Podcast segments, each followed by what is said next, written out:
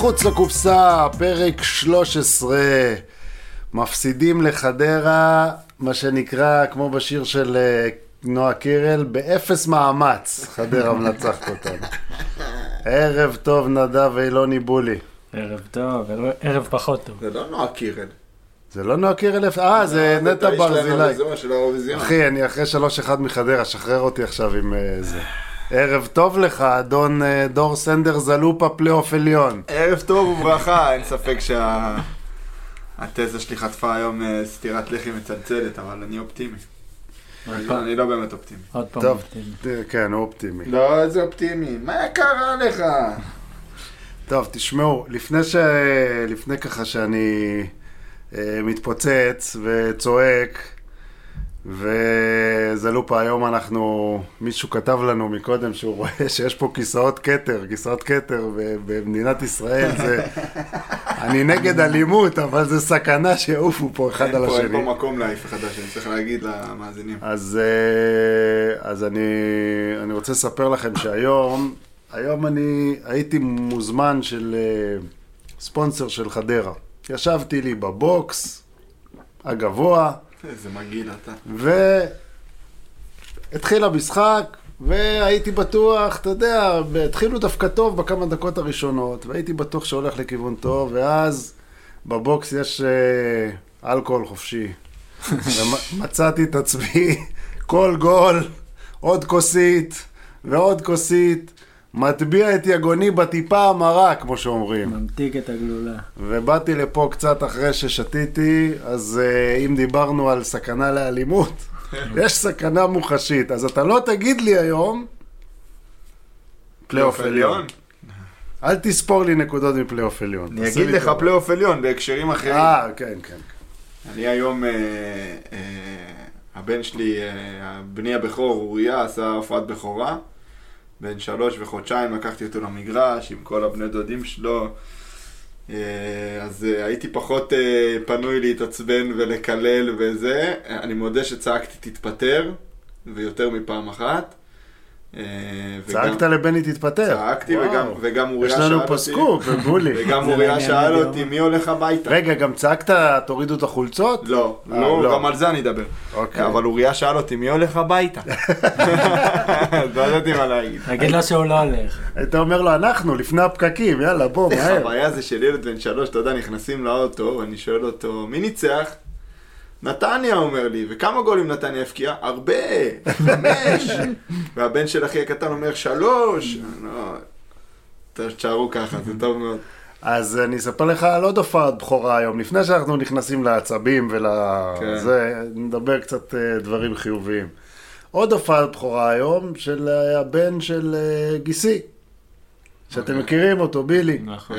הבן שלו, הקטן, ליאון, הגיע היום לראשונה. לראות משחק של נתניה, הבין עניין אחרי עשרים דקות שזה לא הולך לשום כיוון חיובי, וביקש ללכת למזנון. כשלא יגידו שנתניה מאבדת אוהדים. טוב, אז בולי, מה, איך אתה ראית את המשחק? והאמת שאני ראיתי אותו מהבית היום, לא הגעתי. באמת? כן. התהפכו היוצרות פה, וואי וואי. בדרך כלל אנחנו לא מצליחים להגיע ובולי. שבוע שבוע, אבל הנה באתי לפה לפחות. כן, באת עם תובנות? לא תובנות טובות, בוא נגיד ככה. כן, טוב, אז אנחנו, אה, יהיה לנו עוד הרבה, הרבה זמן בהמשך אה, להתייחס לכל סוגיית אה, בני כן, בני לא, זלופה שצועק לו להתפטר. בני אל תגידו לא.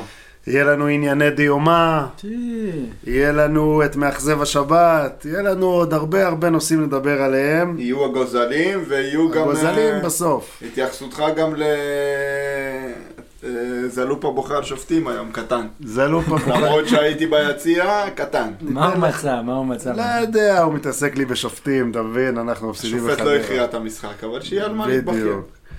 אז טוב, אנחנו נתחיל בלדבר כדורגל, אוקיי? אחר כך נדבר על המשמעויות של ההפסד הזה. קודם כל נדבר על ההפסד עצמו ונדבר כדורגל. אז היה לנו משחק היום שהוא בעצם משחק שהוא באצטדיון הביתי שלנו, אבל הוא משחק חוץ. והמשחק מתחיל בנקרא לזה שבע שמונה דקות, שנתניה יוצאת מילואה של תותח. כמו מילואה של תותח. זוכר איך היינו שרים בקופסה במחצית? צו מילואה של תותח. זה היה עובד. אז באמת הם יצאו, והיה נראה כאילו, אני זוכר שממש עבר לי בראש, בחמש, שבע דקות הראשונות, שוואלה זה משחק בית של חדרה, אבל זה הבית שלנו, והנה אנחנו יושבים עליהם בחצי שלהם. ואז מגיעה הדקה התשיעית, עבירה, עשרים מטר אלכסונית, מה שנקרא, של עבירה של גלבוב. עבירה טיפשית גם. תספר לי על העבירה הזאת, כי אני לא ראיתי אותה. סתם עבירה שטותית, טיפשית, לא היה צריך בכלל ליצור את המגע, זה פעול לא מחויב, שחקן עם מגע. שאלה אם השופט היה צריך לשרוק. נראה לי שכן. זאת השאלה. אני לא משוכנע. אתה אומר שלא היה פאול? אני חושב שהיה מאבק לגיטימי. רגע, רגע, אתה יודע מה? בוא נעשה בדרך כלל, לקחנו זמן להגיע לפינה. תן לי את הפינה. בוא נתחיל עם הפינה. זלופה בוכה על שופטים. אז אני, כדי להיות רציני, אתה יודע שבכל זאת באנו מהמגרש, ואתה לא בדיוק רואה, והתעסקתי בלרדוף אחרי ילד בן שלוש. אז לפני שהגעתי, יש היום אמירים חכמים, אתה מריץ אחורה וכאלה, עברתי גול גול לפי הדקה, ראיתי כאילו את ה-עשרים שניות הראשונות לפני המהלך, ועברתי גול גול. כל גול והשערוריה שלו כמובן, אבל הגול הזה ספציפית, הסתכלתי על הפאול, וואלה, לא יודע. מאבק לגיטימי, לא יותר מדי ידיים, לא איזה תפיסה, לא איזה משהו ברוטלי. נאבקו על הכדור, שופט החליט לשרוק, אין זה, אנחנו לא, לא נוציא את החבר'ה שלנו, אתה יודע, זכאים, על זה שאף אחד לא שמר את עידו הלוי, גם על זה הסתכלתי, עידו הלוי היה חופשי בין שני שחקנים, כאילו לא שמרו, שמרו אזורית, לא, שמרו אזורית, והוא היה חופשי, לא היה עליו שחקן, בוא נדבר על הפאול. ואני חושב שבעיטה חופשית, אלכסונית, עשרים מטר מהשאר, בעוצמה שניבטה, שוער צריך לקחת, עוד לפני שזה פוגע במשקוף, גם את זה אני חושב, אבל יחד עם זאת אני לא משוכנע שהפאול, ואני דורש להתבכיין על הפאול הזה. הנה, קיבלת את האפשרות להתבכיין. אני מודה שאני גם, אני הייתי באצטדיון, סיפרתי לכם באיזה מצב הייתי, לא ראיתי, אני בכלל ראיתי שבוריס סינו עשה את הפאול, ולכן נציגנו מהטלוויזיה בולי יגיד לנו האם זלופה מתבכיין על שופטים, או יש צדק בבכיינותו. לא, פעם אני יכול להבין מאיפה זה נובע בחיונים שלו, אבל שוב, לא היה פאול קצת טיפשי, היצירת מרגע הזאת הוא לא... לא הייתה אמורה לקרות, לא הייתה מחויבת, אבל אתה יודע, אפשר לשרוק בין איזשהו... אם אתה נעל עודה, אתה שורק? שורק? שהנה, בבקשה, זלופה, עוד פעם יצאת בחיים. נעל עודה קוראים לו? נראה לי, קוראים לו נעל עודה לשופט. לא יודע. אומר לך, בולי, אם אני השופט, אני שורק. שישרוק. שוב יצאת בחיים. בולי, תשרוק. שרקתי. ואז בעצם, אחרי הפאול הזה, מה שקורה זה שניווט את הביתה, הכדור פוגע במשקוף, ונוחת לרגל של עידו הלוי. אתם רוצים להגיד על זה משהו, על כל הסיטואציה, על ההיערכות לביתה החופשית? שוב, נתניה שומרת אזורית בכדור חופשי של עשרים מטר מהשאר, כאילו לא יכול להיות ריבאונד. עידו לוי עומד שם בין שני שחקנים, רז שלמה ועוד מישהו, אל תפוס אותי בזה, לא, לא הייתי עד כדי כך ממוקד. ואני חושב שגם יש חלק לאיתמר ניצן גם בשער הזה, כמובן שהוא היה, היה לו חלק בשני השערים הבאים לדעתי, אבל גם בשער הזה היה לו חלק, כי כדור כזה שלא היה חזק במיוחד ולא היה איזה משהו, אתה יודע, זה לא יציג זוהר בועד. אבל אתה יודע מה, אני רוצה להגיד לך משהו בעניין הזה. היה לי פעם ויכוח עם בן דוד שלי, שהיינו ילדים, כן, זה ויכוח רב שנים, והיה פעם שמוטי חביב שידר איזה משחק, אני אפילו לא בטוח שזה היה משחק של נתניה, ומוטי חביב, זאת אומרת, הכדור, הייתה איזה ביתה, הכדור עבר, אתה יודע, השוער זינק, הכדור עבר את היד של השוער, ופגע במשקוף, ו... ולא נכנס גול, אוקיי? אתה איתי? כן. יופי. ו...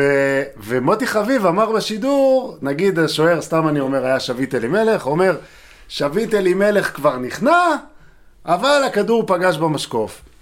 ומה שהוא אמר, המנדוד שלי, הוא אמר, זה משפט לא נכון.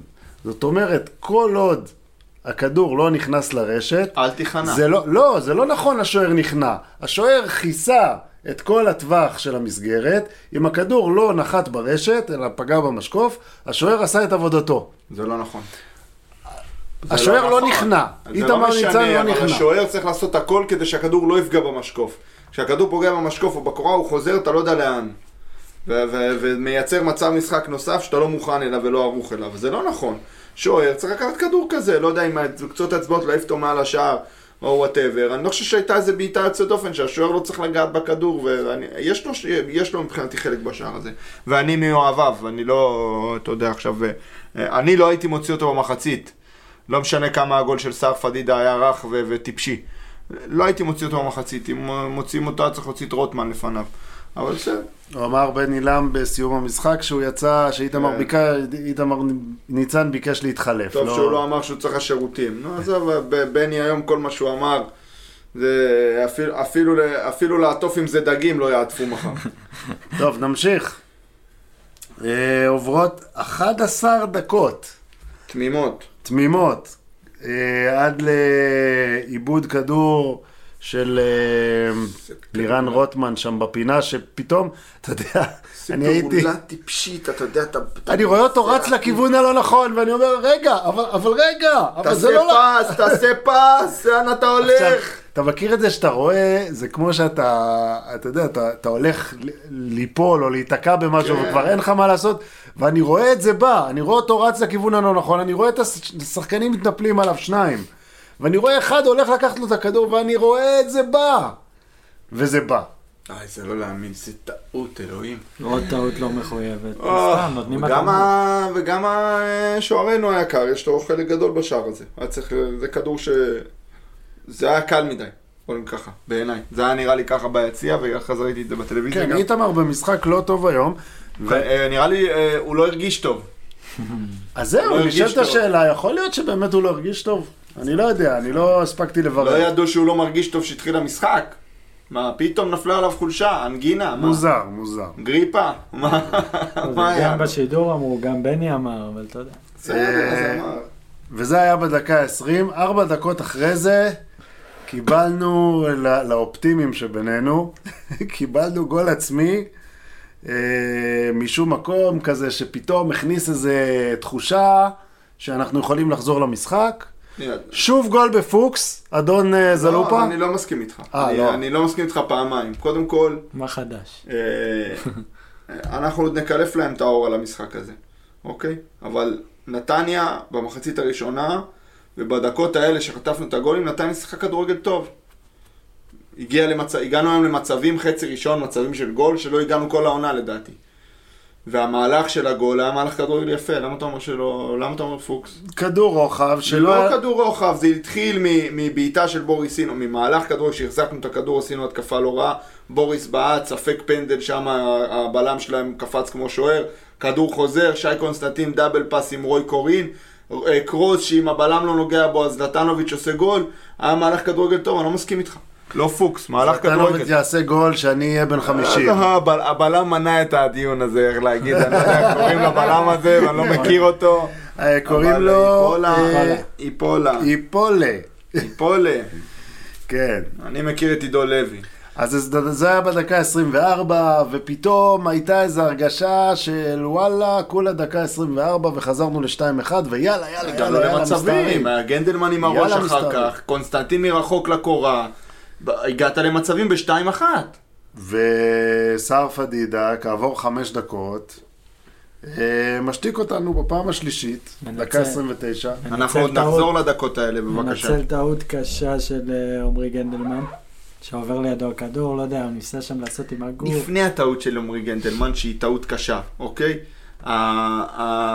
החלוץ של חדרה, חטיב, שקיבל את הכדור קיר והוריד אותו אחורה בתחילת המהלך, שאין לו אף אחד באמת שמנסח את הפלנודם, זה היה גלבוב או רז שלמה. מי שזה היה מהם, עשה עבודה רעה מאוד, הם יצאו לו מתפרצת בצורה כל כך קלה. עכשיו, אתה, אתה, אתה משחק נגד קבוצה שזה הנשק שלה, אין לה משהו אחר בארסנל. היא באה, משחקת חמש ארבע אחת, מסריחה את המשחק, לא מחפשת בכלל, לא להחזיק את הכדור, לא להגיע לחצי שלך, רק מעברים, רק מעברים, על זה משחקים. מה צריך לעשות כל השבוע מאמן, שיודע שיש מולו יריב, שמחפש רק את המעברים. חבר'ה, חטיב מקבל את הכדור עם הגב לשער על החצי, תעשה לו פאול, לא מעניין אותי, תקבל צהוב, אל תיתן להם להגיע למצב שהם תוקפים אותי שלושה על ארבעה. כי הם יעשו מזה גול, הם יודעים לעשות גולים מזה, רק מזה. וזאת הייתה שיטת משחק שלהם. אז תעצור את זה. זה לא קשה לעצור את זה, לעשות פאול, זה יותר קשה, יותר קל מלהבקיע גול. יותר קל לעשות פאול. שתי ידיים, שלום. שים לב שכולם נותנים לך לעשות את אותו דבר, נותנים לך לנהל את המשחק. גול רך. אתה לא מסוגל לעשות כלום. באפס מאמץ. הגול רך נורא, נורא. ועוד פעם שמה גם השוער בסוף. אבל גנדלמן הוא, גנדלמן הוא השושבין של הגול הזה, אין מה לעשות, טעות קשה שלו. כן, וזהו, ואז ממשיכה המחצית הזאת. בעצם מהרגע שקיבלנו את ה-שלוש אחד, משהו חזר לסנריו. אני מסכים איתך שעד אז היינו כאילו, היה איזה אנרגיה לפחות. הייתה אמונה שאפשר לתת גול, זה היה נראה כאילו הולכים לתת גול. אבל מאז בעצם, שוב, מה שנקרא, המשחק נחבא. באדיבותה של הפועל חדרה מחבת המשחקים כאשר היא מובילה, ואנחנו מגיעים למחצית, כשבמחצית כל סיפור איתמר ניצן יוצא... מופע החילופים של בני. מופע החילופים של בני מתחיל. זה היה גם החילוף של גלבוב, חבר'ה. אה, נכון, בוא נדבר על החילוף הזה. נכון, נכון, נכון. הגיע אחרי השלוש אחד, חילוף... מופע החילופים של בני. איך להגיד... כבר אין מילה לתאר את הניהול משחק שלו. אתה אמרת פעם שבני מוציא את מי שטעה. הקפריזות. וגלבוב לצורך העניין טעה בפאול שהוא גרם בשער הראשון. בני זכר לו את זה. למה רוטמן לא יצא? גנדלמן טעה, למה גנדלמן לא יצא? עזוב, נו מה. תשמע, אני חושב שהוא, שוב, עמדה בפניו הדילמה. כמו שדיברנו שבוע שעבר על העניין של קרם. קרם נכנס, קרם יצא. עמדה בפניו הדילמה. הוא אמר לעצמו, אוקיי, אני עובר לשני בלמים. איזה בלם אני מוציא? לא, בפיגור שלוש אחת אתה חייב לשנות מערך. סבבה, אבל איזה בלם אני מוציא? עשה, לא, לא רוצה להגיד עשה אינדנדינו, אבל עשה, רגע, גנדלמן, רז או גלבוב, גלבוב. את גנדלמן הוא לא יוצא בגלל האוריינטציה שהוא יכול לתמוך יותר בהתקפה, מה שנקרא, בטח בפיגור שלוש אחת. הנה שחר רז שלמה גלבוב, באמת יכול להיות שיש קשר לעבירה של ה... סיימנו את הטיימליין של המשחק, כי הנקודה הזאת צריך לדבר עליה הרבה. בדיוק על מה שאתה מדבר עכשיו, צריך להקדיש לזה... אני רק... נתח, כן, בגלל זה אני אומר, תן את ה... על מה, על החילוף של גלבוב? על כל מה שקרה שם, כן, בדקות האלה, על השינוי מערך, על מה... דבר, תכף נגיע לזה. אני רק ירוץ עד סוף המשחק, כי במחצית היה את החילוף המפורסם של איתמר ניצן ברז קרמי. ואחר כך ארטרץ מקבל צהוב בדקה ארבעים ושבע ומוחלף בדקה חמישים וארבע תוך כדי לכאורה כללות וכיוון הספסל וביתות לא מוצלחות בבקבוק המים. והאמת שאני לא יודע מה ראו בטלוויזיה. ראו, זה לא לכאורה, אז ראו את הכלל. ראו, אוקיי. כי אני במקרה ישבתי, אמרתי לכם, ישבתי בצד ההוא, בצד השני, וישבתי ממש מעל ה... וזה היה מחזה לא נעים. לא, לא, ראו... אפשר להגיד שהוא לכאורה קילל את בני. כן, ראו באנגלית וראו בבירור, משהו. ואני אגיד לכם יותר מזה, גם כל האווירה בספסל של נתניה לאורך כל המשחק, אווירה קשה. ג'ונגל. זאת אומרת, לא, לא, לא עניין של ג'ונגל, לא ברדק, לא בקטע של ברדק. החבר'ה שם יושבים, אתה יודע, אני הסתכלתי על האנשים, הסתכלתי על בני מקרוב, הסתכלתי על רן מקרוב, הסתכלתי... אפילו על כל האנשים האחרים, שלא נגיד כרגע את שמה מסביב, אתה רואה שהם יושבים ויש אווירה של... משהו קבוי כאן. משהו שלא הולך, כאילו הכל רע, רע, רע, רע, הם יושבים וכאילו... הם סובלים, הם ממש סובלים. זה הכל, סבל, הכל... לראות את נתניה, זה סבל. זה, זה, זה היה מאוד בולט לי. אז יוצא פלוריאן, נכנס קלר, ובהמשך... עוד חילוף כפול כשנכנס אמיר ברקוביץ שמחליף את קרצוב. נגע בכדור אמיר ברקוביץ? נגע בכדור אמיר ברקוביץ, אפילו עשה גם כמה פעולות טובות. הוא דווקא נכנס עם איזה, לפחות ניסיון לעשות משהו. ואביב, לא? אביב אברהם נכנס, החליף את לירן רוטמן ולחוסר מזלו מיד נפצע. ומאותו רגע, אני לא יודע אם ראו את זה בטלוויזיה, אבל מאותו רגע אביב היה פצוע על המגרש, פשוט לא היה עוד חילופים. ואביב... הוא, הוא באמת, הלב יצא אליו, אני באותו, באותו זמן הסתכלתי רק עליו, הוא ממש בקושי רץ, בקושי דרך על הרגל, אבל הוא הבין שאין לו ברירה. זה גבר. ואתה יודע מה, בעניין הזה של איזה גבר, ישבתי ליד הגיס שלי, ואתה יודע מה הוא אמר לי? בדקות הקשות, ממש המגעילות של סוף המשחק, שכבר כולם מיואשים, ואף אחד לא עושה תנועה וזה, אומר לי, תראה מה זה, אביב אברהם לא יכול לעמוד על הרגל, עושה יותר תנועה מכולם. ברור. איזה עוול עושים לו, איזה עוול עושים לו. והוא עלה רק בדקה שבעים וחמש. והוא עלה בדקה שבעים. שבעים. אוי, אוי, אוי. ואחר כך בעצם עד סוף המשחק, קרב חפירות, לא קורה כלום. תתפטר. ואתה יודע מה, בוא נדבר על זה רגע. חצי מהקהל מתחיל, תתפטר, תתפטר, תתפטר. מיד תגובה של החצי השני של הקהל. ש... תורידו את החולצות. לא, ששורק בוז לקריאות האלה, ומתחיל שיר עידוד. הגוש המעודד התחיל מיד ש... כדי להשתיק את הכל אני הזה. אני לא שמעתי את זה. אני שמעתי את זה okay. מהצד השני. אני שמעתי אנשים שצועקים, תורידו את החולצות. זה כאילו... היה אחר כך. זה היה אחר כך. כאילו... זה היה אחר כך. זה התחיל, זה התחיל בתתפטר, תתפטר. זה... אני הצלחתי לשמוע את זה שוב, אני שומע את זה מהצד השני. Okay. כן, אני לא ישבתי היום בצד שני. אז אני שמעתי את התתפטר, תתפטר, והספקתי לשמוע את זה אולי שמונה, עשר שניות, ומיד הייתה תגובה מאוד ברורה. היה איזה שלוש פעמים תתפטר היום. של, וה... ה... של הקהל, ואז הקהל חצוי, הקהל חצוי בעניין הזה. אני ו... לא יודע כמה הוא חצוי, כמו ש... כמו שהוא לא רוצה לצעוק, לא תתפטר. כן, משהו. כאילו יש אנשים ש... כאילו התחושה היא שלא... צעקתי, תתפטר עם עוד כמה אנשים, כי אתה יודע, שאתה ביציע, מישהו מתחיל שיר שהוא מקובל עליך, אז אתה שר אותו. עכשיו, הרגשתי שמסתכלים עליי, כאילו. לא בקטע של בוא החוצה, בקטע של, אתה יודע, של... מה, תתפטר, נו, בחדרה, כאילו. אבל זלופה, תסלח לי שאני, אתה יודע, אני כל הזמן מתנגח איתך, אתה יודע שאני אוהב אותך. כן, זה עדודי. אבל אתה יושב פה שבוע שעבר, ואומר, מה פתאום שהתפטר? הוא לא צריך להתפטר, זה פרנסה שלו, זה זה. אז איך אתה היום צועק לו תתפטר, תתפטר? הרי, הרי זה צעקה לא רצינית. כן, אבל זה כמו שאתה אומר, איך אתה צועק תתאבדו על המגרש? מה, אתה רוצה שיתאבדו? אה, לא... תשמע, זה לא רעיון רע, אולי נביא אחרי. אז אחרי... תראה, שאתה צועק תתפטר, אתה, אתה, אתה צועק את המחאה שלך כלפי כל מי שצריך כדי שהאיש ילך הביתה. נכון, ואולי... להגיד לך שהוא צריך לוותר על כסף וללכת, וואלה לא, הוא צריך לוותר על כסף, אבל לא על כל הכסף. אז אתה לא עומד מאחורי הצעקה שלך תתפטר, תתפטר. זאת אומרת, מה המהות שלה? קודם כל, כאוהד, חצי מהדברים שאתה צועק אתה לא עומד מאחוריהם. זה דבר ראשון. זה בקטע שאתה יודע, באמת בא מהבטן, כי... כי, כי זאת הייתה התחושה של כאילו כמה אפשר. היום זה היה התחושה של, דיברנו על זה אחרי הפועל ירושלים. יא בן אדם, תהיה חכם, לך כמו ג'נטלמן, אף אחד לא פצע פה, אף אחד לא קילל אותך. באמת, אתה יודע, גם ראית אחרי הפועל ירושלים שכואב לו. ראית ברעיון שכואב לו, שהבן אדם זה, זה רע לו עם זה. היום, בונה, הוא, הוא כאילו, ככה הרגשתי, כאילו הוא משקר אותי במצח נחושה. לא, מה שהוא אמר ברעיון שם הוא... לא, תשמע, בני, מה בני... מה זה? תגיד לי, מה אנחנו דבילים? לא, גנב. מה, אתה מסתלבט עלינו? אבל... מה, אני יכול להוציא, אני לא יכול להוציא, הוא שור מצוין, הוא לא הרגיש טוב, הוא הרגיש...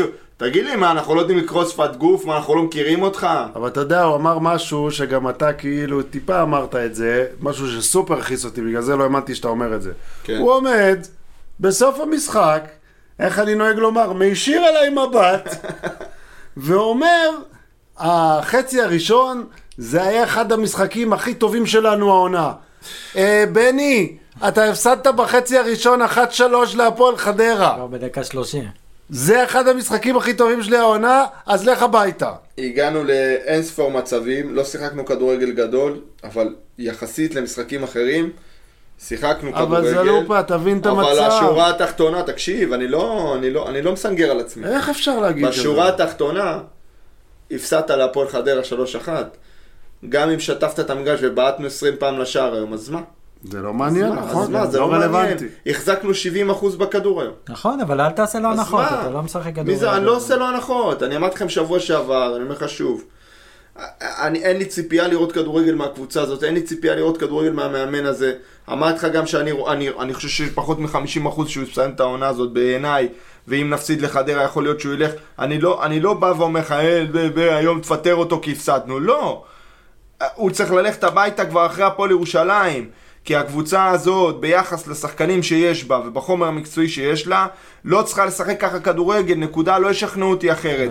והיום הקהל נפל על שי קונסטנטין ועל מיכאל אוחנה, סבבה, בהרבה מקרים זה בצדק. אבל יא חביבי, אם שי קונסטנטין נותן את הגול חצי ראשון, את הטיל הזה שהוא דפק לקורה, אז מה, היו מקללים אותו? לא היו מקללים אותו. אז אם הקהל גיבור על השחקנים לבוא ולהגיד תורידו את החולצות, וואלה אתם טועים פה חבר'ה. אתם טועים פה, זה פתרון קל. השחקנים, אני אומר לכם עוד פעם, אין רומנטיקה. לא ישחקו בשביל הסמל, ישחקו בשביל תלוש המשכורת, וזה בסדר, זה העבודה שלהם. הכל טוב. לבוא וליפול עליהם זה חוכמה מאוד קטנה. בסוף בסוף תשעים ותשע נקודה תשע אחוז גם הם ישחקו ביום שלישי. יכול להיות שבני אחוז יותר גדול לא יהיה ביום שלישי, אתה מבין מה אני אומר? Mm-hmm. הם יהיו פה, עד ינואר הם פה. אז במקרה הזה אני רוצה להכניס את פינתנו ענייני דיומה? ענייני דיומה. הופ, הופ, הופ, הופ, תן לנו בשורות, תן לנו בשורות.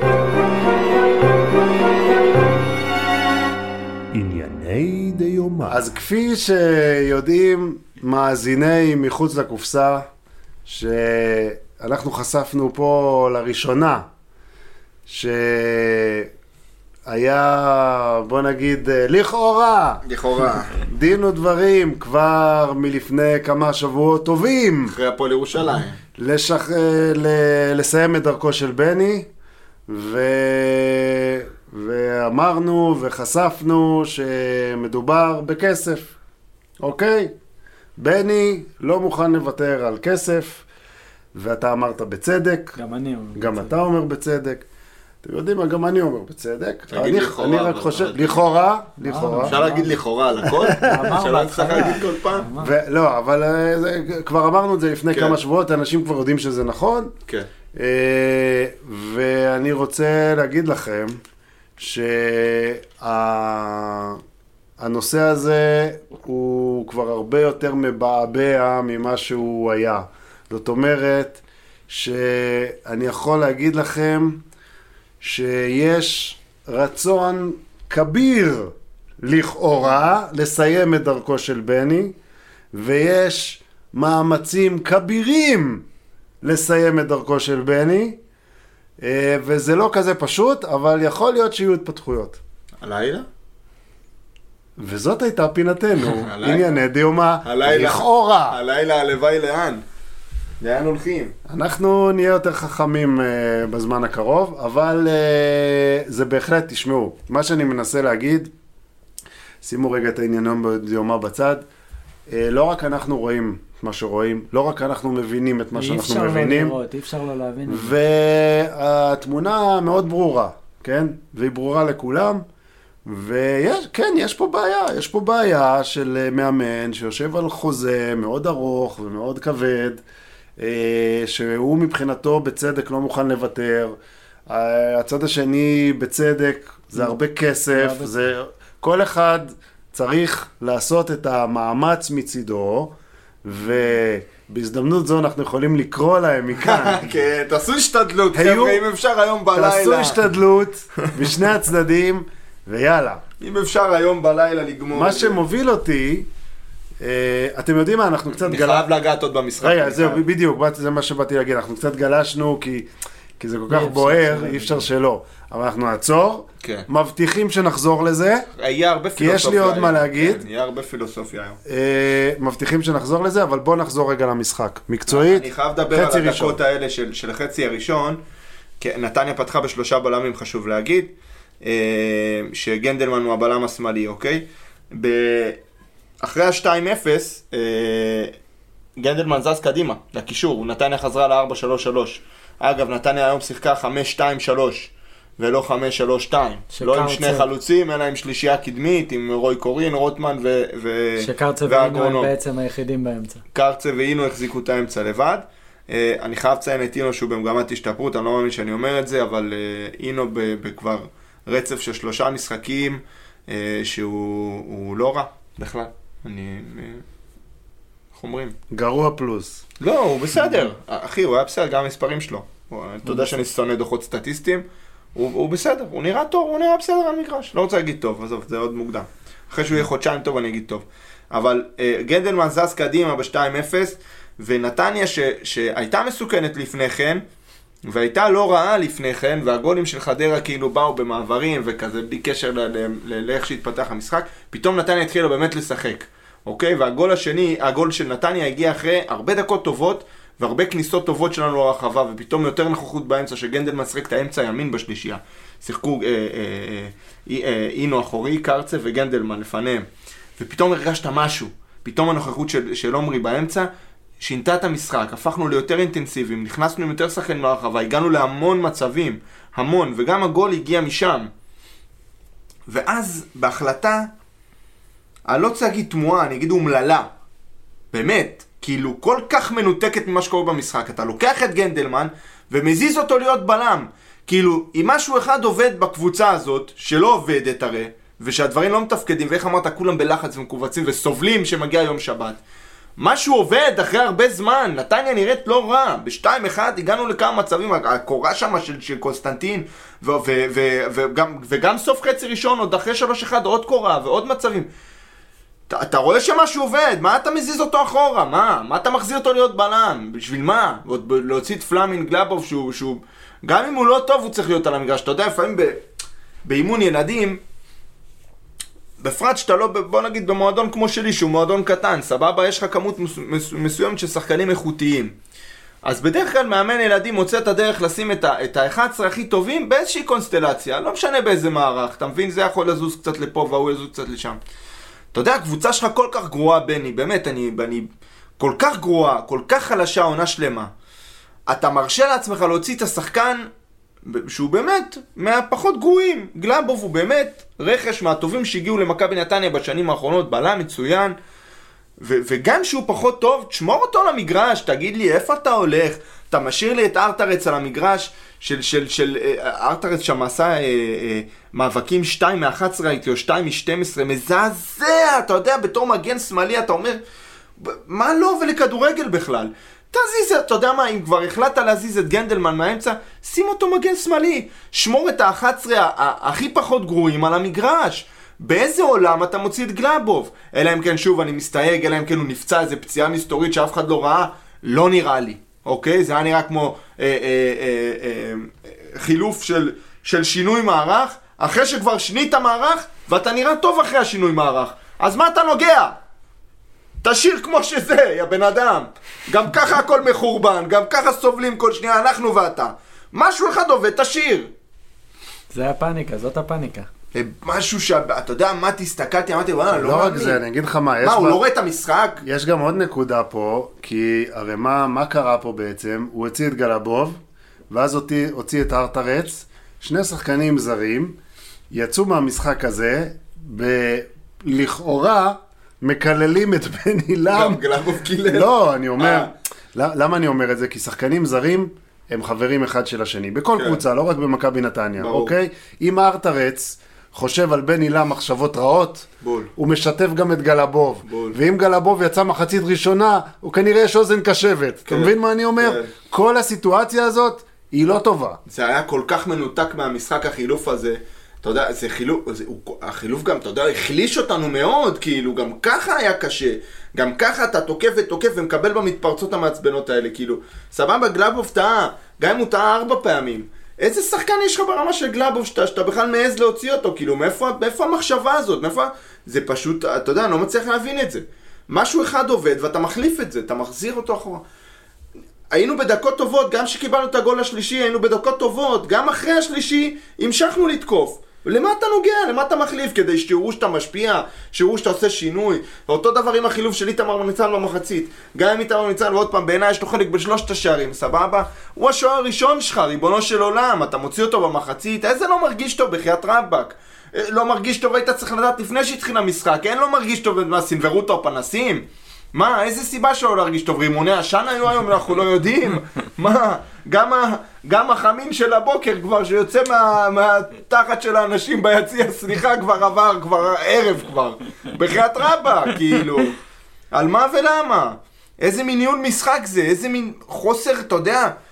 אני ואני ואני, שיראו שעשיתי חילופים. עזוב אותך. לא, זה... תשמע. ענייני דיומה. שיגמר כבר, שלא נדבר על זה יותר. זה היה נאומו של הזלו. זה היה נאומו של הזלו. יש לי עוד אחד היום, חכה, לא סיימתי.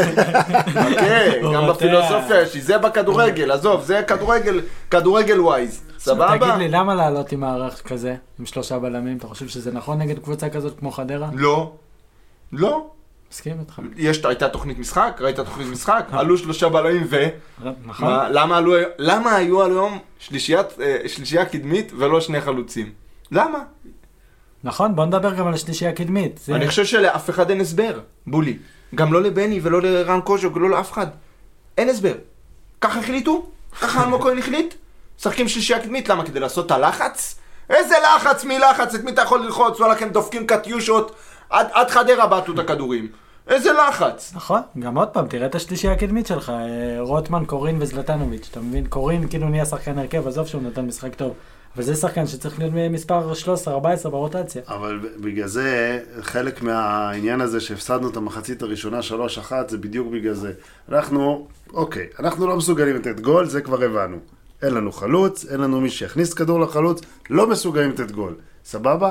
אז מה שקרה היום, אמרנו, אם אנחנו אין לנו התקפה, אז בואו כולם נרוץ להתקפה, אולי ניתן גול, ובאמת קרה איזה קורה, איזה זה זה זה, אבל מה, חטפנו שלוש בינתיים בצד השני, כי עשינו מה שנקרא בשפת הפוקר all in, אבל שאתה עושה all in, לא אחראי, אז אתה נשאר עם שלוש חתיכות ברשת מאחורה, וזה מה שקרה, אוקיי?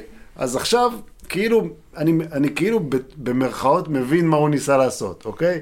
הוא מסתכל על הסגל שלו, הוא אומר, מי ייתן גול? מי האגרונום ייתן גול? ב... בולי, תגיד לי, אתה האגרונום יכול לתת גול? קודם כל, האגרונום בשביל לתת גול צריך ליוות למסגרת. ליוות לשער, לאיים על השער. רגע, רגע, אתה, אתה רומז לי על פתיח? אתה יכול לתת לי את הפתיח.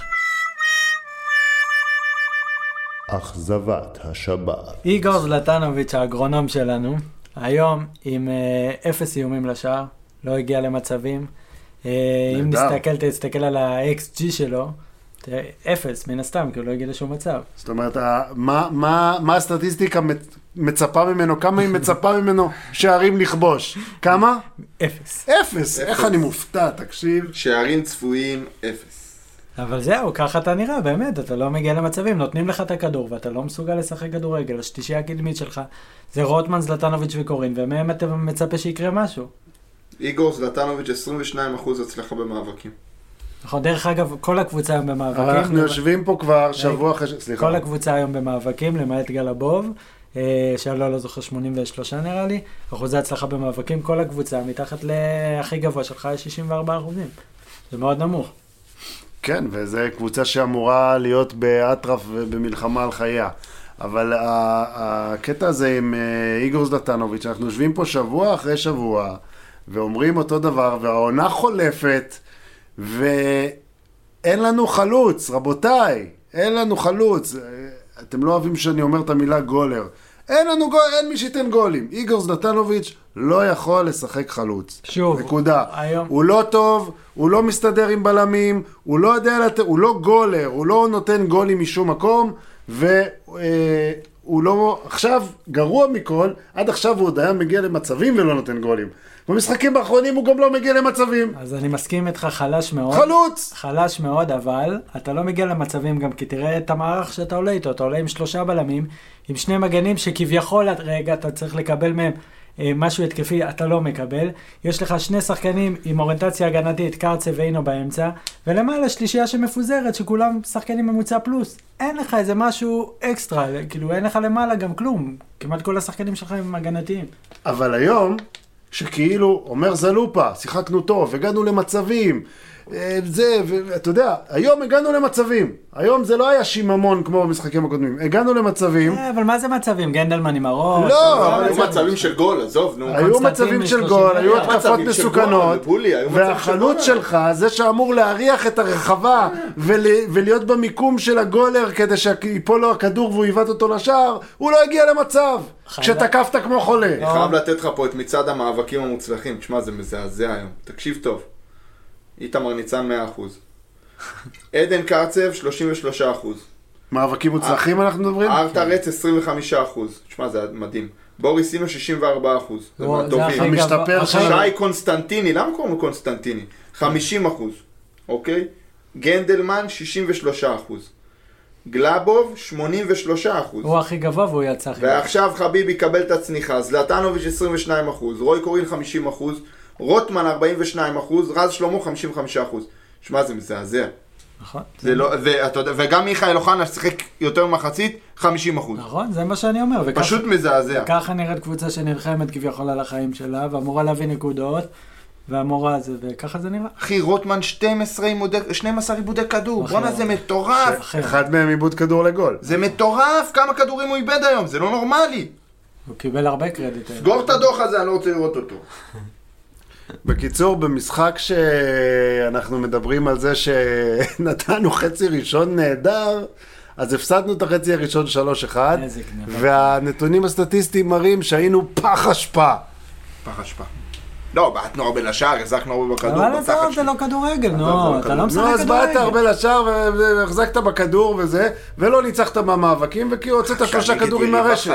אתה יודע, חדרה אין בה כלום, אתה יודע, זה קבוצה. אבל כל כך קל לשחק נגדך. זה קבוצה, אין בה כלום, איך אתה מפסיד לקבוצה כזאת? אבל אתה יודע שדיברנו על זה לפני זה, בזלזול הזה בחדרה, דיברנו על זה בפרק הקודם, אמרתי לך, אל תזלזל בחדרה. למה? אני אמרתי לך, תיקו. לא, אני אמרתי שנפסיד.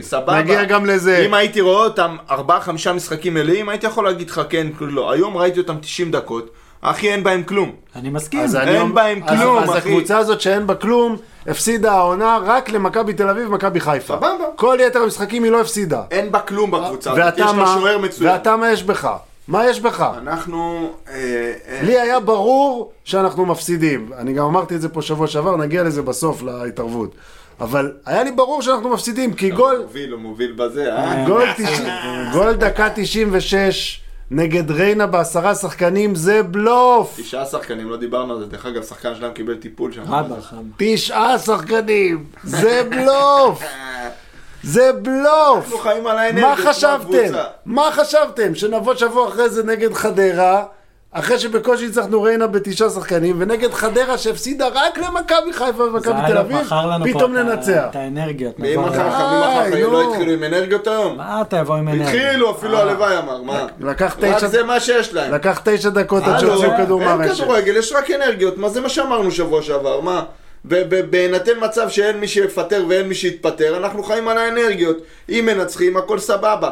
אתה יודע מה היום? ההבדל בביטחון של השחקנים, בתשע דקות הראשונות עד הגול של חדרה, ומה שקרה אחרי הגול של חדרה זה פשוט כאילו שתי קבוצות שונות לא מאותו ענף. תשע דקות היינו נמרצים, מלא ביטחון, ראשונים לכדורים, באמת, נראינו לא רע. תשע דקות, חטפנו גול, פיום, יעני, פוצץ הבלון, אחי. איפה הקבוצה שהייתה פה לפני שנייה? ומה שאתה אמרת עכשיו זה בדיוק סממן של קבוצה ש...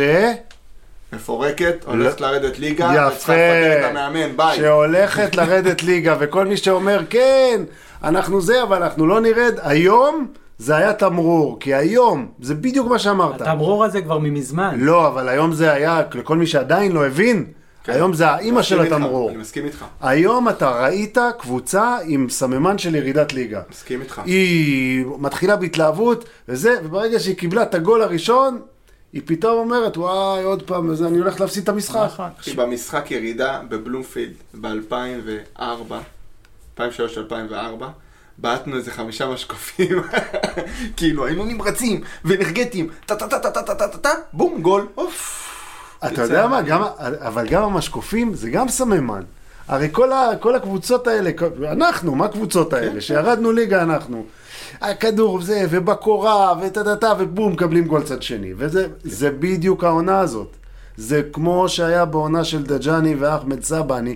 היום הסתכלתי על המשחק ואשכרה ראיתי את אותה קבוצה כאילו. אבל זה, הקבוצה הזאת צריכה זעזוע, בסופו של דבר אי אפשר להמשיך ככה. אבל בעונה ההיא לא פיתרנו את אלבנים. אבל זה הבעיה שאתה מחכה, והנה אנחנו בעוד פעם אותו מצב. צריך להגיע למצב שמחליפים עכשיו, שלא נגררים זה לסיבוב שני. נכון, ואתה נותן למאמן גם את הזמן שבפגרה, יכול לעבוד, יכול להכיר את הקבוצה. אז אני מקווה שה... בוא נגיד שאני מקווה שלפחות אם לא הצליחו לשנות עוד לפני שלושה שבועות שהיה צריך, אני מקווה שלפחות לפני המונדיאל זה יקרה. אני מאמין שזה יקרה עוד קודם. מה זה לפני המונדיאל? אני אומר לך, זה צריך לקרות לפני המשחק ביום שלישי. אז אני נתתי לך ענייני דיומה שיש מאמצים כבירים לכאורה. אז בוא נראה שהם יצליחו, לא תמיד זה מצליח, אוקיי? אבל לפחות, גם אם לא יצליחו, זה לא יכול להימשך לתוך המונדיאל. זה צריך לבוא מאמן, שיש לו חודש מונדיאל לעבוד עם החבר'ה האלה. נכון. תקרא לזה להחזיר להם את הביטחון, תקרא לזה לעבוד איתם על שיטת משחק חדשה. אותם. תקרא להם, תקרא לזה להעמיד אותם נכון על המגרש, שתן לי ארבע נקודות לפני להם. הפגרה, וואי וואי, שטיפה אוויר, תן לי ארבע לפני הפגרה, ארבע נקודות. מאיפה תביא? תן לי שתי נקודות לפני הפגרה. מאיפה איזה תביא ארבע? נקודות, זלופה, מאיפה תביא נקודות? מה, קש בבית אפשר לנצח? אה, כן. גם כן. במשבר. מה, לא ננצח את חדרה? לא ננצח את חדרה. אתה מבין? החלטנו את חדרה היום, אה? אתה מבין? היה מתבקש להביא את חדרה היום. על פניו, קובי חדרה היה... היה תורן פה. כן, אבל יש לו זיק. יש לו זיק, תושב. כן. אז תגידו לי, רק רציתי לשאול אתכם, אוקיי, סיימנו עם המשחק? כן, בגדול כן, אין מה... אין יותר יודע מה להרחיב, כאילו, המשחק היה נראה אותו דבר כל המשחק. זאת אומרת, הם מאחורה, אנחנו עליהם, נסים להגיע למצבים, מישהו בורית מ-שלושים מטר, מקללים אותו, מישהו זה מבטה לפה, ואיך אתה נראה, אתה מרותח היום שמעתי, אתה ככה, לך הביתה, תחזור הביתה, תלך לפה, זה ככה נראה המשחק, ושרוי קורין בעד כפיים. וואלה, רוי קורין, שפו. שפו. נהניתי ממך היום.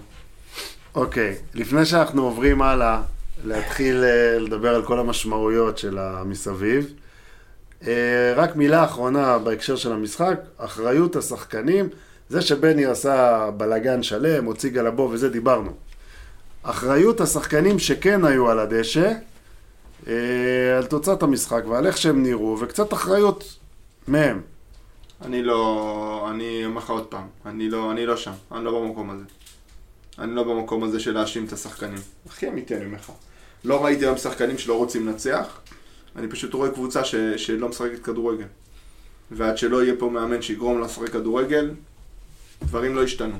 אבל כשאתה מסתכל נגיד היום על השחקנים של הפועל חדרה, לעומת השחקנים של מכבי נתניה, מה הבאת לנו פה בולי? שוקולד. תראה, הוא הבריח שוקולד, אני לא מאמין. לא רציתי לעשות רעש. לא רציתי לעשות. שלא הגשת לו בירה. שעה, שעבר זה היה ניצחון. עוד מעט נפתח לך בירה, תראה, סליק לי שוקולד לתוך האולפן.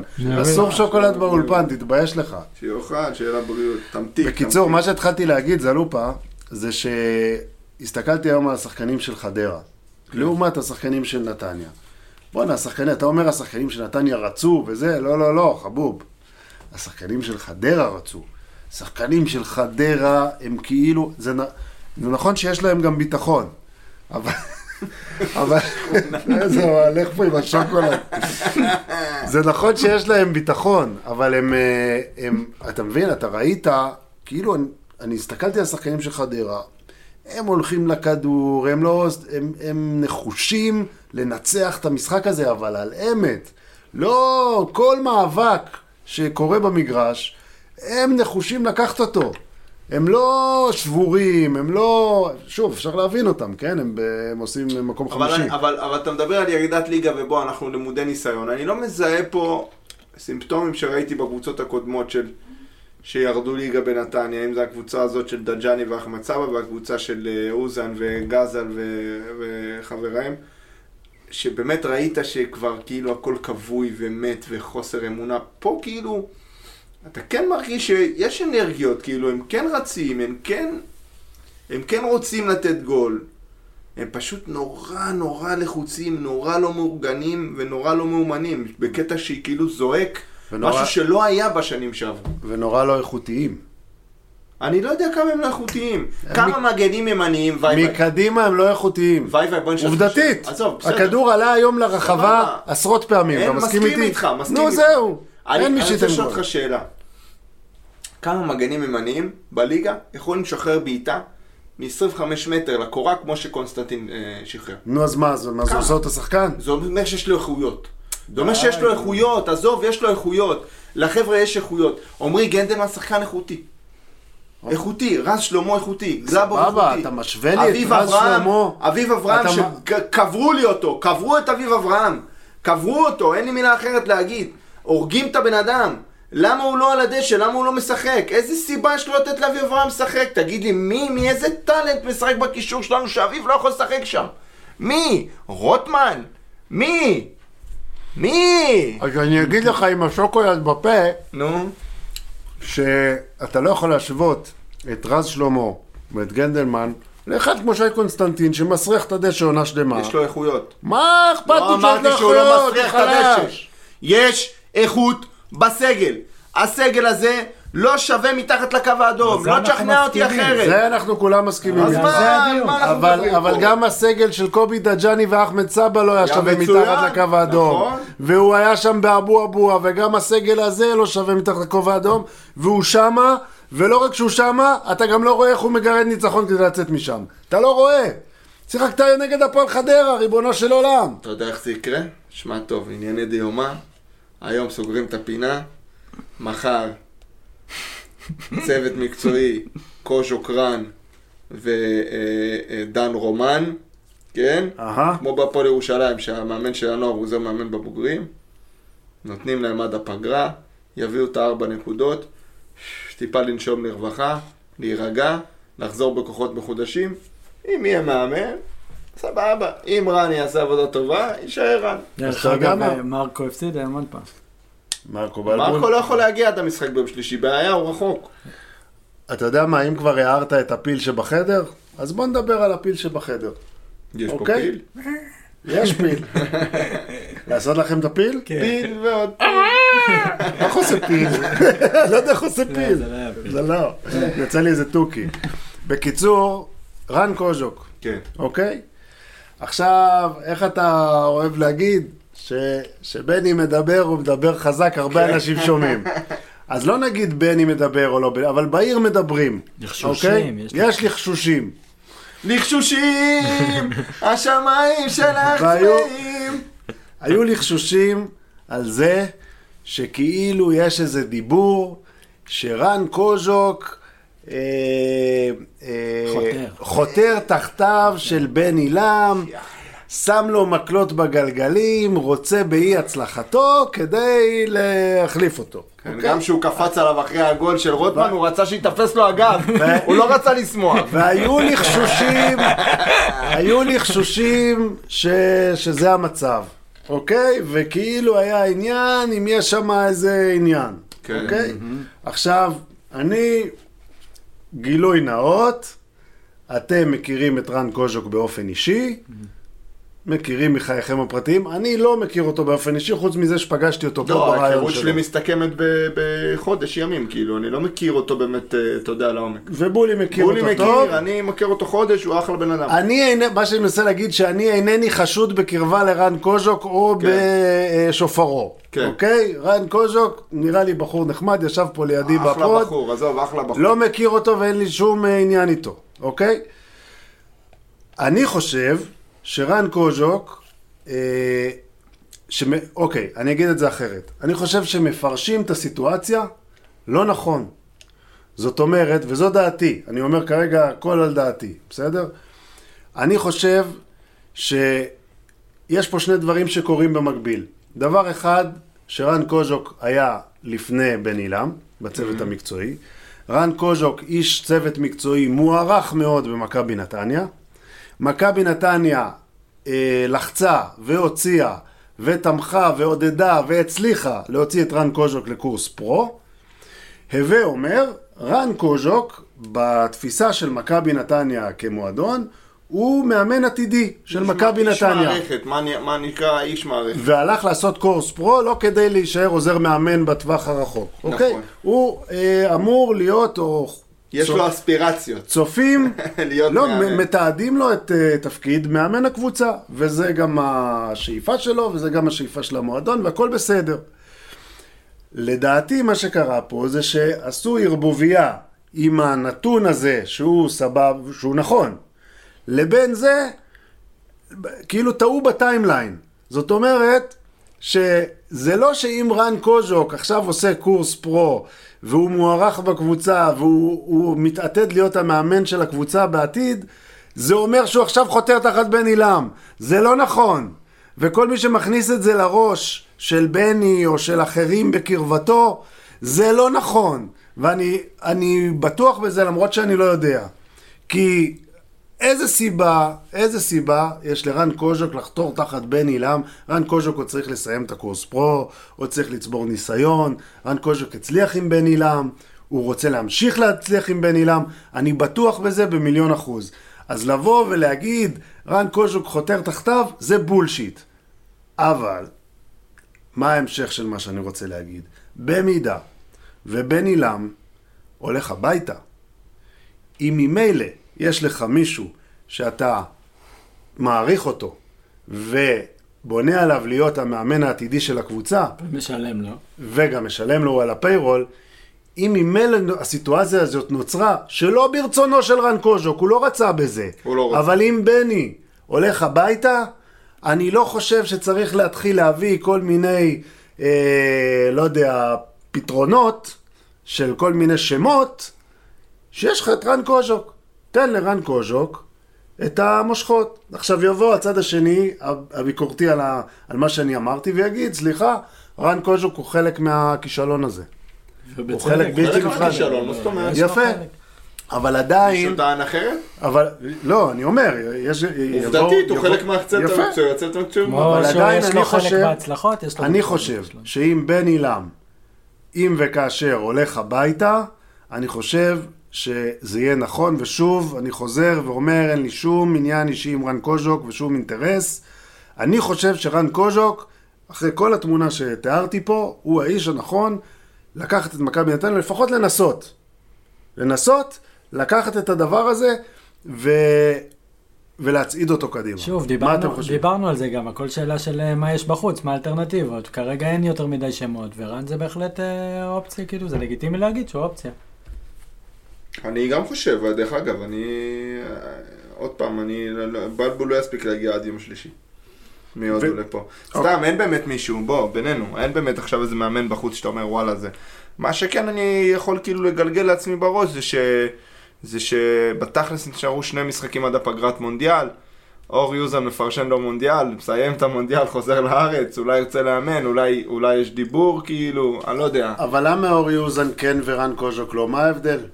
מה ההבדל? רן קוז'וק כבר צריכה במערכת, אתה כבר משלם לו, אתה מעריך אותו, שלחת אותו לקורס פרו. דבר אחד יש לי, הבדל אחד. אני מת, באמת, הם אחלה אנשים שניהם, והם גם אנשי מקצוע טובים. איך אמרתי, יש דור בכדורגל הישראלי של מאמנים חושבים. לנו יש כבר שניים כאלה במועדון, זה קוז'וק ודן רומן, שהם באמת מהדור החדש של המאמנים שבכדורגל הישראלי, שהם מביאים משהו אחר, אוקיי? אורי אוזן יבוא מבחוץ, אם יבוא,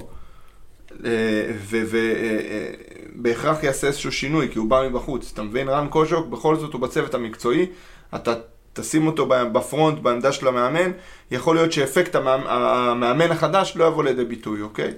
ויכול להיות שטעויות שנעשו בעבר, שהם רעיונות של רן קוז'וק, יחזרו על עצמם. עוד פעם, אני מעריך את האיש, או שהוא איש מקצוע טוב, ואני, ואני מעדיף שיבוא אחד כזה מאשר איזה מישהו שכבר עבר ארבע מאות קבוצות, אבל, אבל צריך להבין, צריך להסתכל גם על הצדדים הלא טובים, על איפה, על איפה זה יכול ליפול. כי כבר אנחנו למודי ניסיון, ישבנו פה, אילנו את בני, בני ובני ובני, והנה בבקשה נפלנו על הפנים ביחד עם בני. בוא נדבר על אלמוג כהן. רשום לי פה אלמוג כהן, אתה רואה? סתכל.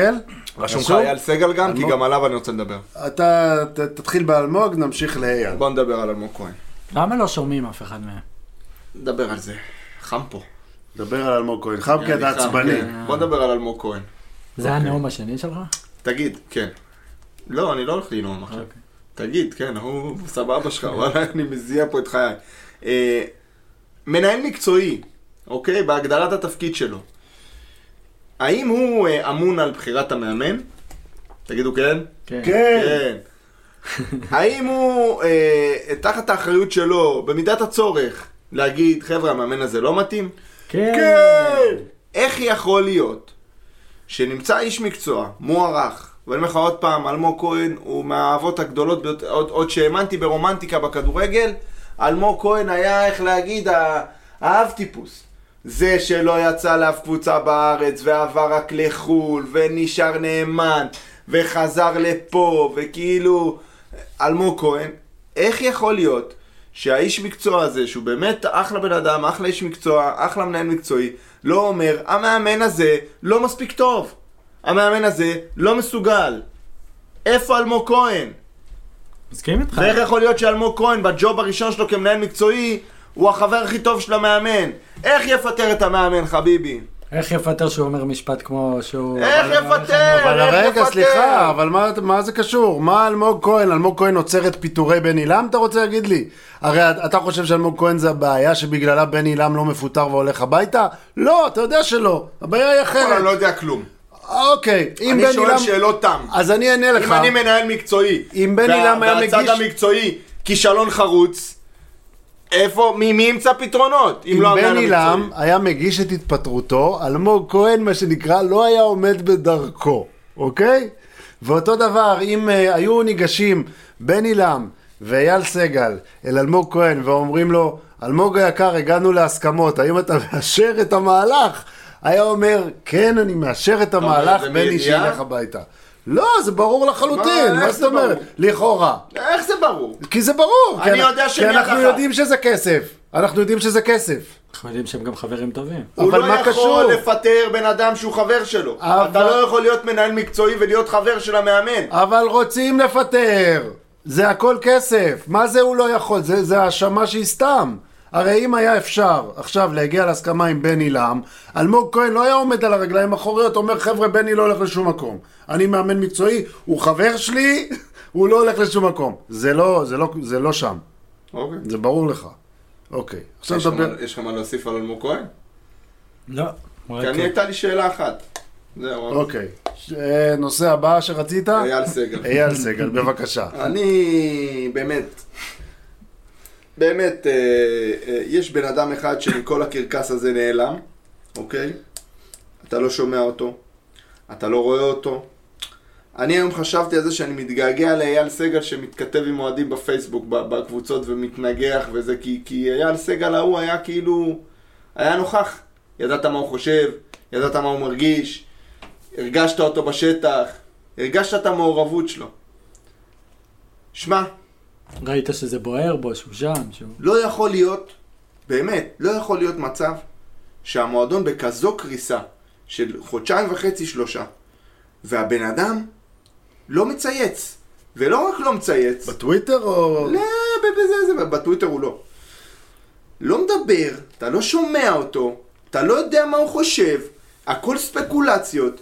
נותן לדברים לקרות, להתנהל מעצמם. ואתה יודע שהוא מודע לכל הרחש והחשש והשמועות. הוא מודע להכל הרי. הוא מודע להכל הרי. איך יכול להיות?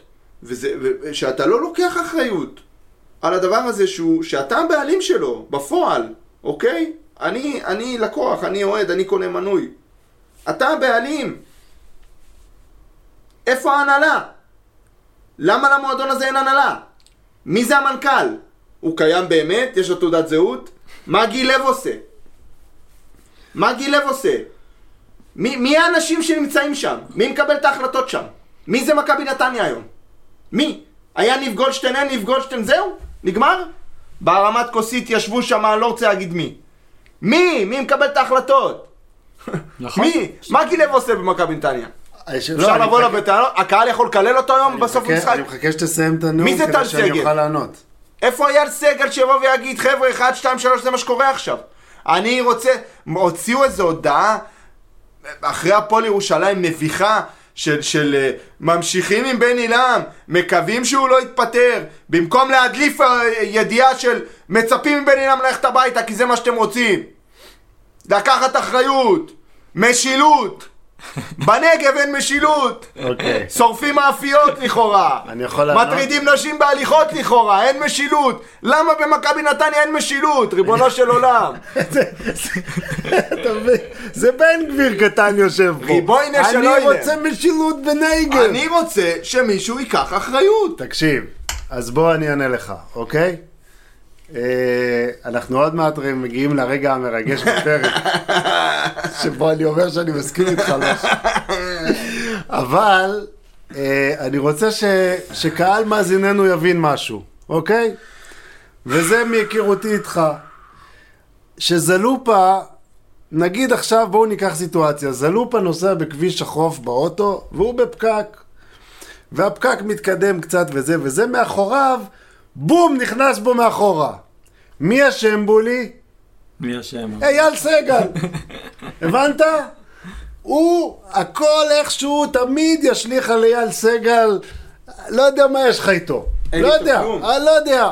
אגב, יחסנו תמיד הטובים ברמה האישית. אם יורד עליך גשם ולא התלבשת כראוי, מי השם? אייל סגל. יפה, הנה בולי כבר למד. ועניינית למה שאמרתי. עניינית למה שאמרת, הגענו לרגע המרגש. רגע, רצית להעיר משהו? לא, הנה, זה הרגע המרגש כנראה. עניינית, הגענו לרגע המרגש, שבו אני מסכים איתך חלקית מאוד מאוד מאוד. ואני מסכים איתך שכן, הוא צריך לצאת ולהגיד משהו. לא יודע מה להגיד. לעשות סדר? לא, אתה יודע מה, אפילו, אפילו לא להגיד משהו אה, בומבסטי או, לא, או חותך. לא להגיד, חבר'ה, אני רוצה שכולם ידעו, אני הייתי רוצה שבני להם ילך. לא. או אני רוצה שבני להם יישאר. לא כזה, אוקיי? כי, mm-hmm. כנראה, ש... שוב, אני מעריך, אני לא יודע, כנראה שזאת הסיבה שהוא לא יוצא ואומר משהו בפומבי. כי הוא אומר לעצמו, אם אני אגיד ככה, זה לא טוב, אם אני אגיד ככה, זה לא טוב, זה... בואו נחכה קצת, נפתור את הדברים בלי לצאת ולהגיד, ואז נגיד. אתה מבין שזאת בדיוק הבעיה. לא, רגע, אבל תקשיב. אני חושב שעדיין, עם כל זה, הוא היה צריך לצאת ולדבר אל האנשים. זאת אומרת, להגיד להם, תשמעו אפילו משהו מאורפל, אתה יודע, זה גם טוב. מחכים לשמוע משהו. להגיד, כן, להגיד, תשמעו, הקבוצה התחילה את העונה רע, אנחנו בתקופה לא טובה, המאמן שהצליח שנה שעברה עכשיו עובר תקופה יותר קשה. להגיד, אתה יודע, לפעמים אתה אומר משהו ואתה לא אומר כלום, אבל לפחות ראו שראו ראו אותך. בואו נתאחד. כן. לא בואו, לא, בואו, בואו נתאמץ לא לזרוק אבוקות, איך אז הוא כתב להם בהיגעות בזה, בואו נתאמץ לעשות ככה ולא לקרוא קריאות גזעניות. בואו נתאמץ להיות ביחד, בואו נתאמץ לתמוך בקבוצה. זו שעה קשה גם עבורי כאוהד, הרי לא רציתי להיות הבעלים, אני אוהד. בוא, משהו יא חביבי, סבבה. משהו. אז מה שאני אומר זה שאני כן מסכים איתך בקטע הזה, שאני גם חסר לי קצת, אה, זאת אומרת, הדממה המוחלטת הזאת, היא קצת, אה, היא לא מתאימה לו. זאת אומרת, זה לא אייל, ואנחנו מכירים את אייל, הוא גם חבר, זה לא, זה לא הבן אדם. הוא, אייל הוא דעתן, הוא אוהב להגיד מה שהוא חושב, הוא גם אוהב ששומעים, ששומעים את דעתו. מי השדרה הניהולית במכבי נתניה? מי מקבל החלטות? זה לא רק הוא. מי האנשים שם? מי זה טל סגב? מי זה? נכון. מה גיל לב עשה? הרי יצא איזושהי הודעה שגיל לב הוא נציג הבעלים או נציג הלא יודע מי.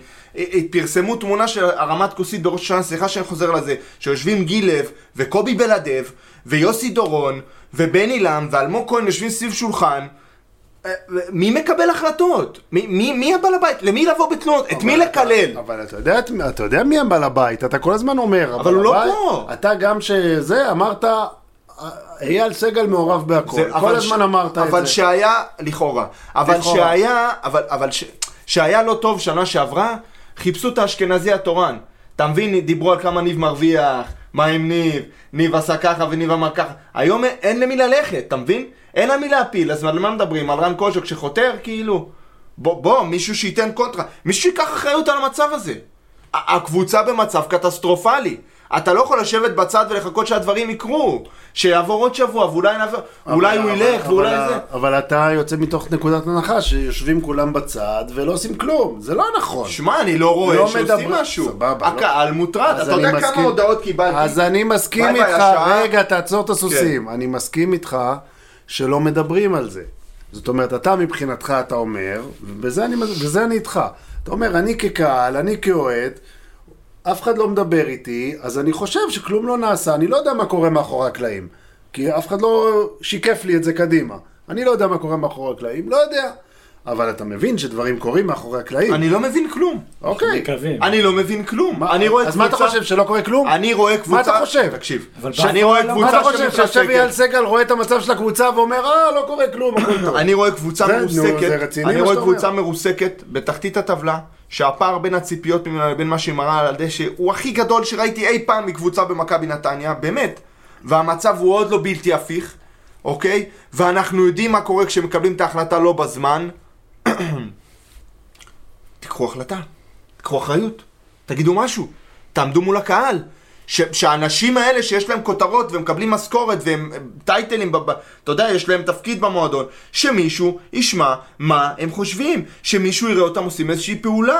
לא יכול להיות שכל מה שאנחנו רואים במכבי נתניה זה בני לם, בחיית דינק, בני לם ושי קונסטנטין, זה מה שאנחנו רואים, זה מכבי נתניה היום.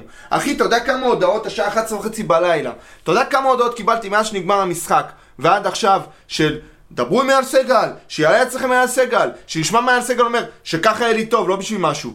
מ- מלא הודעות. מלא הודעות מאנשים שאומרים, למה לא שומעים אותו?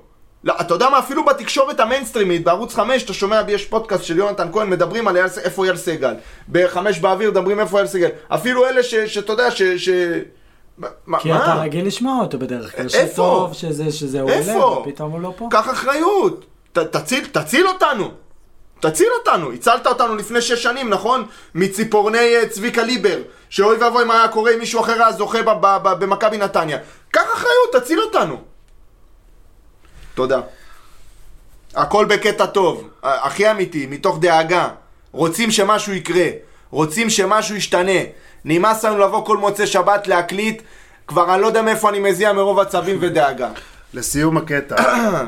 נניח שזלופה הלך עכשיו במדרכה ודרך על חרה של כלב שלא הרים את החרה, שמישהו שלא הרים את החרה של הכלב שלו.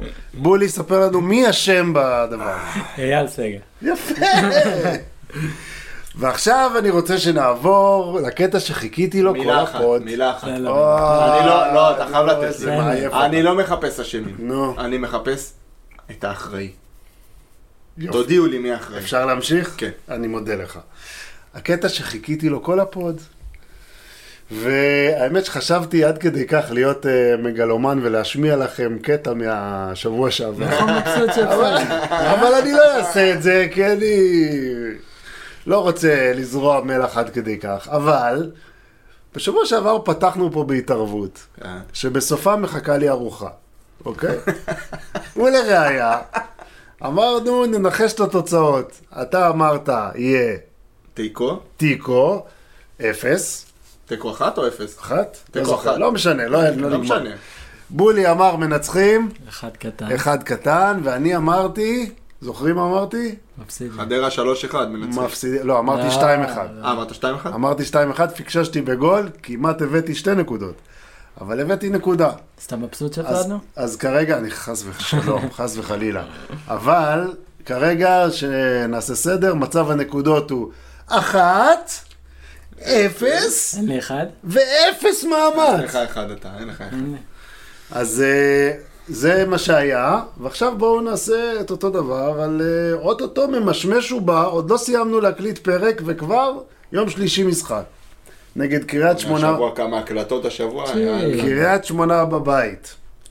וקודם כל, אתם יודעים, לפני שנעשה ניחושים תוצאות לצורך ההתערבות והקטע, בואו נדבר רגע על המשחק הזה. קריית שמונה זה למעשה משחק תחתית בוער. קריית שמונה, אני לא יודע, יצא לכם לראות את הטבלה, היא מקום אחד מעלינו. לדעתי עם אותם נקודות. בעיקר על הפנים, זה ה... ודווקא קבוצה שעשתה שני משחקים, ראיתי אותה במשחק נגד מכבי תל אביב, היו נהדרים. גירדו תיקו היום, לא? אני לא... מה, היום הפסידו לסכנין. היום הם הפסידו, לא לסכנין. לא, הם מצאו תיקו עם סכנין. תיקו? אה, כבשו בסוף. כבשו לקראת הסוף. אז קריית שמונה, כאילו מצד אחד היא, היא בטבלה הצמודה אלינו, היא בעונה לא טובה. מצד שני, ראיתי אותה משחקים כמה פעמים. זה נראה יותר טוב ממכבי נתניה, אני חייב להגיד. ויש להם איתמר שבירו. איתמר שבירו זה הדבר הזה שנקרא חלוץ, זה שיודע לתת גולים. שלנו אין. אז מה אתם צופים שיהיה יום שלישי אחרי התרללת שקרתה היום נגד חדרה? בולי. לא רק תוצאה, תנסה לנתח לי את העניין. שמע, גם הם... המאץ'אפ שלנו נגד קריית שמונה. הם גם בתקופה לא טובה, אמנם עכשיו עשו תיקו עם סכנין, קורצקי גם מתנדנד שמה.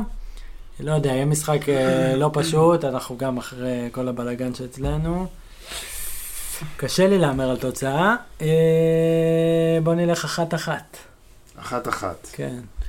זלופה, איך אתה מנתח את המאץ'אפ בין קריית שמונה למכבי נתניה, ומה התוצאה לדעתך? שמע, שתי קבוצות במצב לא טוב, עוד פעם הם גירדו היום איזה תיקו נגד סכנין, זה דקה שמונים ושמונה, אבל הם, ב- ב- הם קבוצה במשבר, גם הם, וגם שם יש פער בין רמת הציפיות ל- ל- ל- לאיפה שהקבוצה נמצאת. מבחינת יכולת חייב להגיד שלא ראיתי אותה מספיק כדי לבוא ולהגיד לך עכשיו זה, אבל אני לא יודע איך אפשר להאמר על משחק הזה, כי אתה לא יודע מה, אחרי הענייני דיומה שלך אני כבר לא יודע מה לחשוב. תוסיף עוד פינה, בני נשאר או לא? אתה יודע מה? אני אומר מנצחים. מנצחים, כמה? גם אם בני נשאר מנצחים. כמה? שלוש אחת. שלוש אחת מנצחים. שלושה שערים, אה? כן. בולי אמר תיקו אחת, ואני... אתה יודע, הרכב מנצח לא מפליף, לא מחליפים, מפסידים שתיים אחד. כי אני רואה את איתמר שבירו מול העיניים, ואני אומר איך אני יוצא מהצרה הזאת. מי מול העיניים של שבירו? ניצן או קרמי? לא, ניצן, ניצן, אבל אתה מבין, אני רואה מצד אחד שבירו, מצד שני אני רואה איגור, ואני אומר אוקיי, הבנתי, הבנתי. טוב, אז לפחות עברנו פרק בלי שזלופה סופר לי נקודות מהפלייאוף העליון, זאת אומרת שהוא מתחיל להיות מודע למצבנו. שמע, התזה קיבלה מכה בכנף היום, אני לא אומר שלא, אבל עוד פעם, עם עיקור הדברים הנכונים... עזוב, עזוב, עזוב, הבנתי. בשלב הזה, אם הגענו לשלב הזה, כדאי שבולי יתחיל לצייץ. האמת שתן לי להישאר בליגה, תן לי צבי צבי. צוי צוי צוי, צוי צוי, צוי צוי. מה עשו הגוזלים? על החזבת היום עם הצבי צביץ? למה? הצבי צביץ לא מושקע, בולי. זה לא היה צביץ מושקע. זה לא צבי צביץ. אה, שאני אוכרת. טוב, רבותיי, במסגרת סוף שבוע גביע המדינה, אוקיי? גם בגלל זה היה לי זמן ללכת למשחק היום, איך להגיד. נערים ב' אתה אוהב את הגביע, אתה. אני אוהב להיות מודח מהגביע, מוקדם. נערים ב' מנצחים ברעננה שתיים אחת אה, בהערכה. משחק קשה, הפועל רעננה קבוצה מצוינת בנערים ב'. אה, כובש שני השערים, דניאל דאפה, חלוץ, שימו לב, שהגיע מבני יהודה, רכש, נפקיע צמד. ונערים א' מנצחים בוולפסון את הפועל תל אביב, שתיים אחת. והנוער במשחק צמרת, בפתח תקווה, נגד מכבי פתח תקווה, שימו אפס אפס, שמרו על המקום הראשון. וואלה, כל פעם אני מחכה לשמוע את הנוער. נוער מקום ראשון, תשמע. אח שלי נסע למשחק, אמר שהיינו טובים. זה מה שיש לי להגיד על המשחק. אפס אפס לא משקף, אפס אפס לא משקף. וואלה, יפה, שפה. בבית, בחוץ, נוסע. וזה מלך? כן, עם הילדים גם. טוב, אז חברים, לפני שאנחנו סוגרים, אנחנו ממש עוד מעט סוגרים ועוד מעט עוד פעם פותחים, כי יום שלישי היא קריית שמונה, ואחר כך אלוהים יודע מה, כן. מה יעלה על המיקרופון אחרי המשחק הזה. הקלטה לילית, יום שלישי. הקלטה לילית. למה, מתי המשחק? בטח שבע, שמונה, זה אומר הקלטה עשר וחצי, אחת עשרה, שוער מאחרי המשחק, גם לא? מי מביא? תורמי? אני ואתה. אנחנו בשמונה, אחי. וייבר הולכים למשחק? הולכים למשחק, לא? יש מצב, כן, יש מצב. נבוא להקליט אחרי המשחק. כן, סיים מוקדם, נשכיב מוקדם את הילדים לישון. אז זהו, אז יום שלישי אנחנו פה שוב. אנחנו, מה נאחל... מה נאחל עד יום שלישי? שיהיה לנו מאמן חדש. שיהיה שינוי? שיהיה שינוי. שיהיה לנו מאמן חדש. כולנו בדעה אחת, בולי, אתה איתנו? חד משמעי. אם הפעם זה לא יקרה, אני מרים ידיים. איך אביב גפן צעק, רוצים שינוי! חברים, תודה רבה, דור סנדר זלופה. שבוע טוב, תודה. נדב אלוני בולי. שבוע טוב לכולם. אני, כפיר לוי הלוואי, מאחל לנו יום שלישי שמח. איך התרגלנו להפסדים, אה? פתאום נהיה, אני כבר פחות קודר פה. אני, לא, אבל היום יהיה את השיר העצוב, אין מה לעשות. כן. הפסד זה הפסד. לילה טוב. לילה טוב.